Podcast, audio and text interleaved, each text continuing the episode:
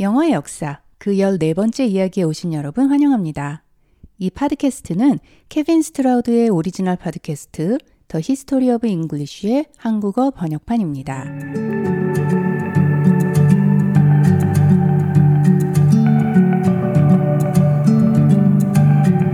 지난 이야기에서 우리는 Phoenician으로부터 그리스인들에게로 알파벳이 전해지면서 이를 계기로 그리스인들 사이에 글을 읽고 쓰는 능력, 즉 literacy의 향상과 함께 문명이 발전해 나가는 것을 살펴보았습니다.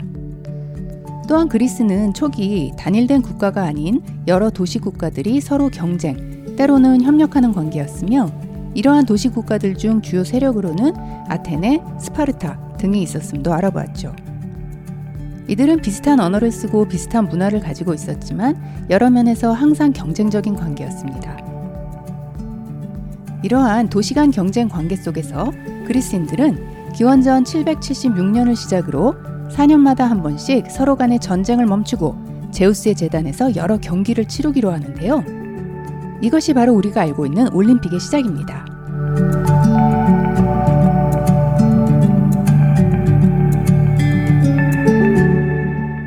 당시 여러 경기들 중 가장 유명했던 것은 foot race, 달리기였는데요. 그 당시의 달리기는 약 600피트, 1.8km의 거리였으며 이 600피트의 거리는 그리스어로 stadion이라 불리던 단위였습니다. 그리고 가장 인기 있었던 달리기 경기 주변으로 관람석 등이 더해지면서 이 전체 장소가 stadion이라 불리게 됩니다. 로마인들이 이 stadion을 stadium이라는 말로 부르면서 현대 영어에 그대로 전해지게 되는 것이죠.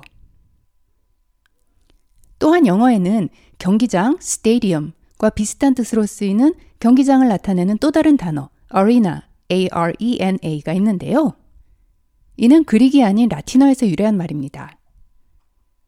로마 시대 amphitheater라고 하면 콜로세움 같은 원형 경기장을 뜻하는데요.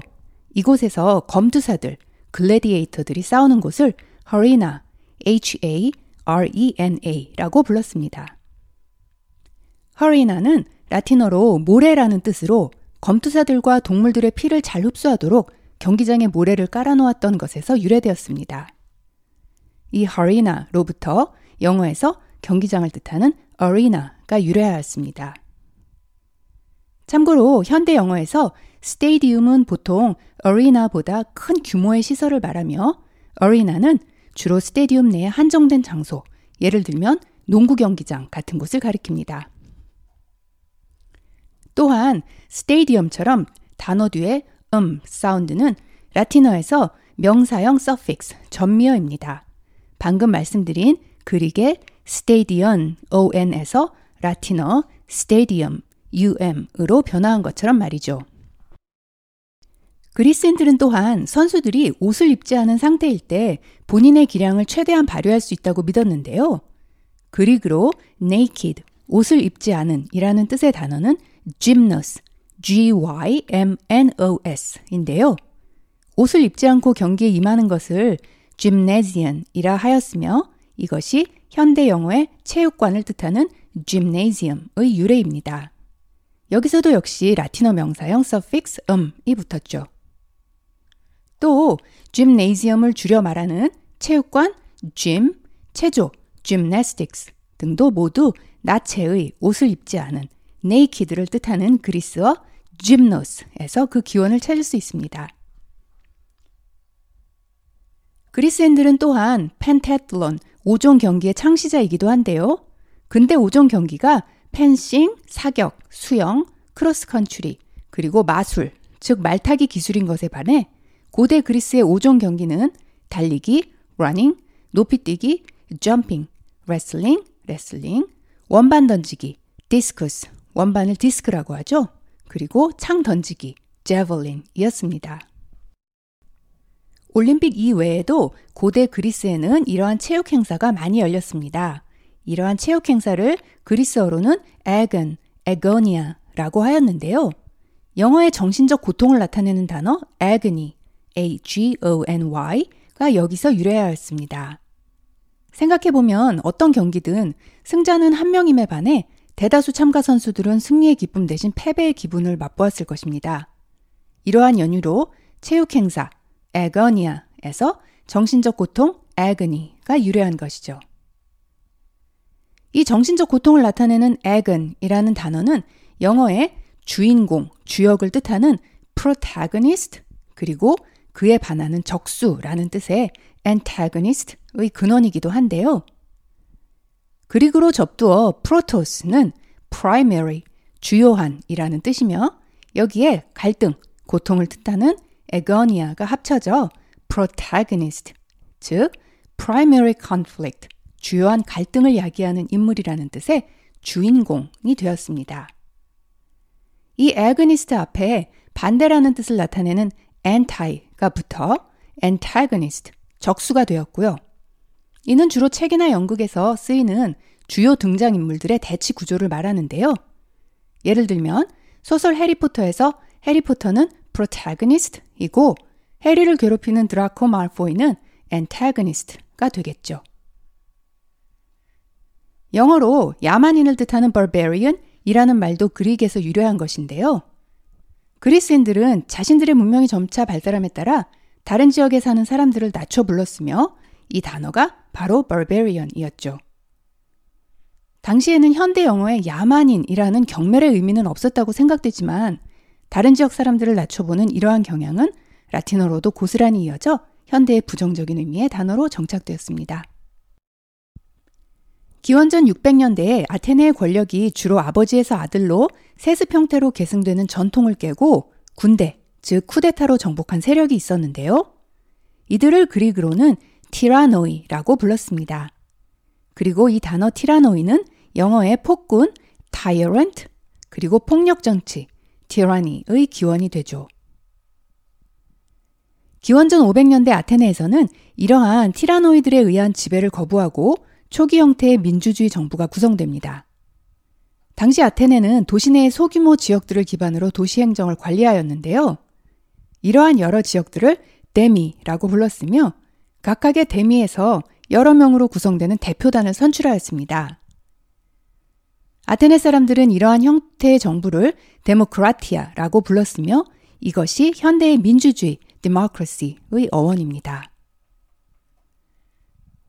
기원전 500년대는 또한 지중해 동쪽의 페르시아 제국이 융성했던 시기이기도 한데요. 페르시아가 지중해 서쪽으로 세력을 확장해 나가면서 기원전 490년 아테네 북쪽에 위치한 마라톤이라는 도시에 상륙합니다. 이 도시의 아테네인들은 그 수에 있어서 페르시아 군대의 상대가 안 되었지만 기적적으로 페르시아 군대를 물리치는데요.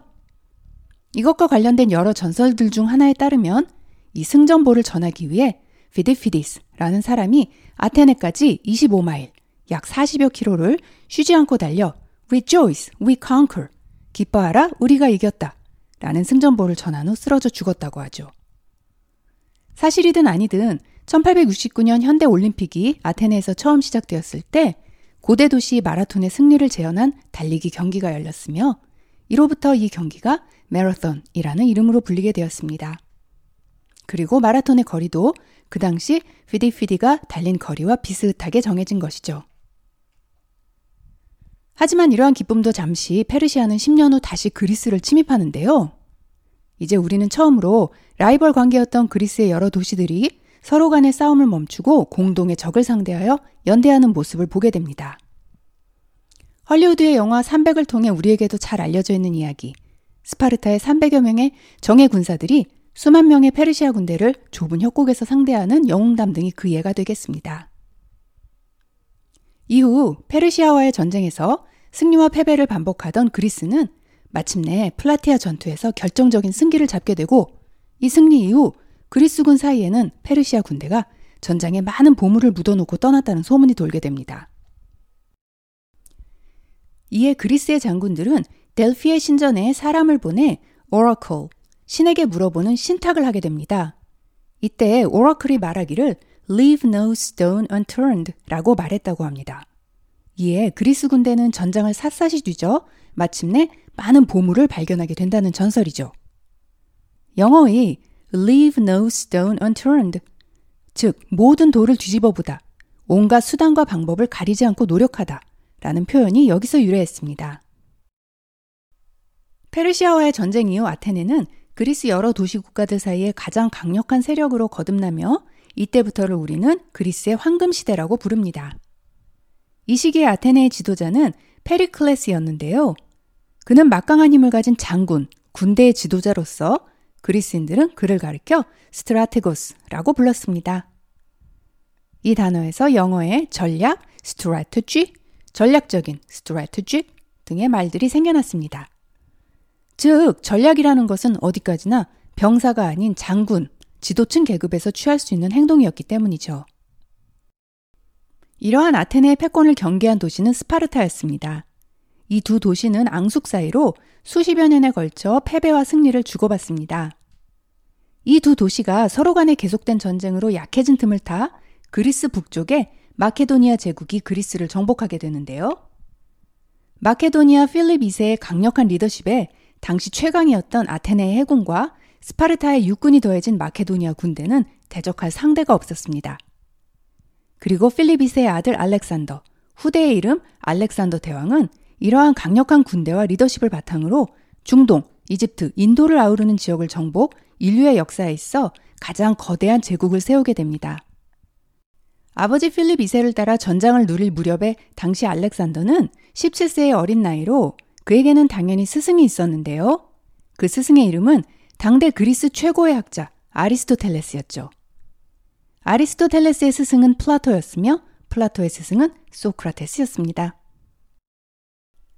기원전 400년대, 300년대에 걸쳐 소크라테스, 그의 제자 플라토, 플라토의 제자 아리스토텔레스를 비롯 그리스의 수많은 철학자들은 인류의 사상과 담론을 혁명화시키고 이를 발전시켰으며 결과적으로 전체 서유럽 문명의 철학과 문화 대부분의 분야에 초석을 놓습니다. 이들의 공헌 없이 우리가 지금 알고 있는 서구 문명은 존재하지 않았겠죠. 그럼 이제 본격적으로 어떻게 그리스 황금 시대의 문화가 서유럽 문명 전체의 기반이 되었는지 살펴볼까요? 그릭에서 philosophos는 a lover of wisdom, 즉 지혜를 갈구하는 사람을 뜻하는데요. philosophy, 철학이란 philosophos, 지혜를 구하는 사람이 하는 학문이라는 뜻이죠. 처음으로 자신을 philosophos라 칭한 사람은 수학의 피타고라스의 정의로 유명한 피타고라스입니다. 원래 philosophy는 천문학, astronomy, 기하학, geometry, 그리고 mathematics, 수학을 중점으로 하는 학문이었지만 점점 다양한 사성과 담론으로 그 범위가 확대되었죠. 짐작하신 대로 방금 언급한 단어들 astronomy, geometry, mathematics 는 모두 그릭을 어원으로 합니다. 당대의 철학자들 필로소퍼스들을 중심으로 그들의 사상이 영어에 끼친 영향을 살펴보죠. 우선 소크라테스는 남겨진 저서 책이 없습니다. 그는 세상의 모든 현상에 질문하고 대답하고 의심하는 방법으로 진리와 과학을 탐구하였죠. 이러한 그의 업적은 그가 죽고 난 뒤 제자 플라토에 의해 정리되어 우리에게 전해집니다. 소크라테스의 제자들 중 가장 유명한 사람은 플라토였는데요. 플라토가 아테네 근교에 세운 학교의 이름이 Academy였습니다. 이로부터 영어의 학습기관 Academy, 학술적인, academic 등의 단어가 생겨났고요. 플라토의 학문과 저서에서 우리는 비유, analogy, 열정, enthusiasm, 수학의 mathematical, 합성, synthesis, 그리고 system, system이라는 개념과 단어들을 얻습니다. 수천 년 전 플라토에 의해 정의되어 오랜 시간에 걸쳐 다듬어진 주옥 같은 말들이죠. 플라토는 또 다음과 같은 여러 단어들의 의미를 확장하고 재정의했는데요. 방법, method, 음악적인, musical, 철학자, philosopher, 이론, theory, type, type, 모순, irony, 생각, idea, 이상적인, ideal 등이 있습니다.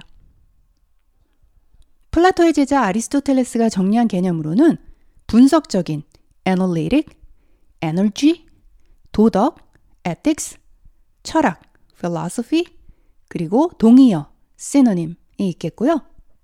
또 다른 단어들로는 분류, category, 기계학, mechanics, 유기적인 organic, 물리학 physics, 그리고 합성 synthesis 이상학가 있습니다. 형 이상학이란 용어의 metaphysics 또 아리스토텔레스로부터 왔죠. meta, m-e-t-a는 그리그로 after를 뜻하며 따라서 metaphysics는 after physics, 즉 형 이상학이 되겠습니다. 후대의 로마인들은 특히 아리스토텔레스의 세상에 관한 실용적인 접근법에 매료당하죠. 그리고 그의 많은 저서들을 라틴어로 옮깁니다.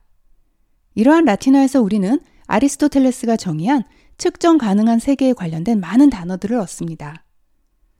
완전한 absolute, 사실상의 actual, 정의 definition, 모호한 equivocal, 예 instance, 도덕적인 moral, 잠재적인 potential, 주제 subject, 물질 substance, 그리고 가상의 사실상의 virtual 등이 그것들이죠. 방금 열거한 단어들은 고대 그리스의 사상가들로부터 영어로 전해진 극히 일부의 단어들로서 그릭에서 전래된 광범위한 영어 단어들은 살펴볼수록 놀라운 것들입니다. 그들이 정리한 음악, 문학, 과학 용어들의 대표적인 어휘들을 차례대로 살펴보죠.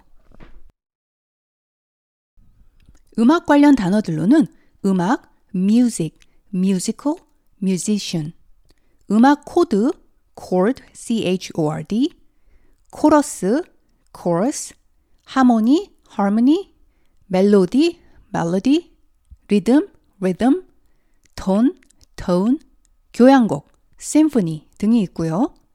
문학 관련 단어들로는 비유, metaphor, 미사여구, rhetoric, 과장법, hyperbole, 용어, 어휘, glossary, 시, poetry, 시적인, poetic 등이 있습니다.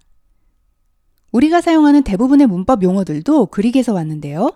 문법, grammar, grammatical, 형용사, adjective, 주격할 때 격, case, 성별, gender, 명사, noun, 동사, verb 등이 그러한 용어들 중 일부입니다.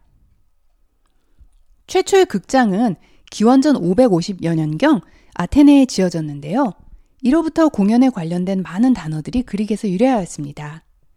극장, theater, 드라마, drama, dramatic, 희극, comedy, 비극, tragedy, 재앙, catastrophe, 에피소드, episode, 도입부, prologue 등이 모두 그릭에서 유래하였죠.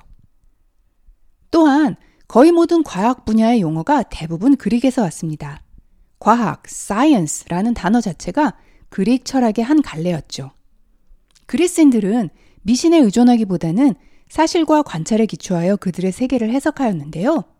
플라토의 deductive reasoning, 추론법, 즉 결과에 기초하여 원인을 추측해 보는 것이 그 좋은 예이며 아리스토텔레스는 현대의 과학적인 방법론의 시초라 여겨지고 있습니다. 과학 분야의 용어라고 하면 뭔가 사전에서나 나올 법한 단어들을 떠올리기 쉽지만 다음과 같은 단어들을 한번 볼까요? 우리가 매일같이 즐겨 사용하는 단어들, 학교, 학파, school, 논리, logic, 기술, technology, 비평, critic, 개인, individual, 질문, question, 경제학, economics 등 이 모든 단어들이 그릭에서 유래한 과학의 범주에 들어가는 말들입니다.